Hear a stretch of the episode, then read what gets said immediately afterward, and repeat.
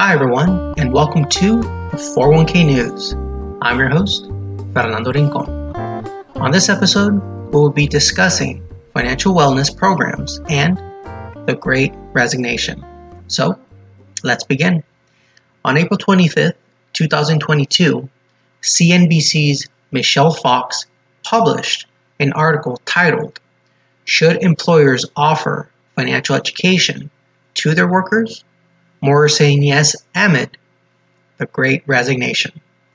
She asked Crystal Barker, head of financial wellness at Morgan Stanley, this exact question, in which Crystal replied, I'm seeing greater interest in financial wellness programs because of the Great Resignation, coupled with an increasingly complex economic environment, referring to COVID 19's past shutdown of inessential businesses and high unemployment rate from 2020 through late 2021. In addition to our current economic climate of rising inflation and cost of goods, which has influenced employees to resign from their current jobs for better paying ones.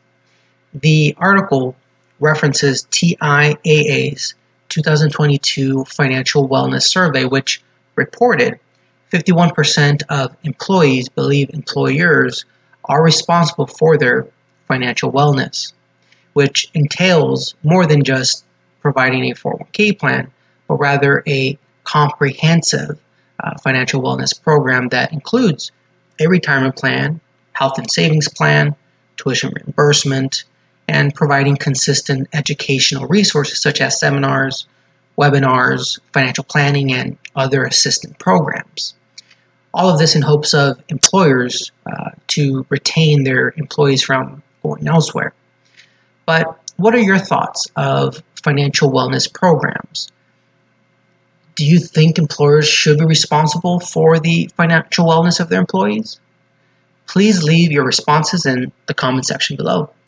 And with that said, if you enjoyed this episode, please rate and subscribe to my Amazon, uh, Apple, Spotify, Podcast, plus, of course, our YouTube channel.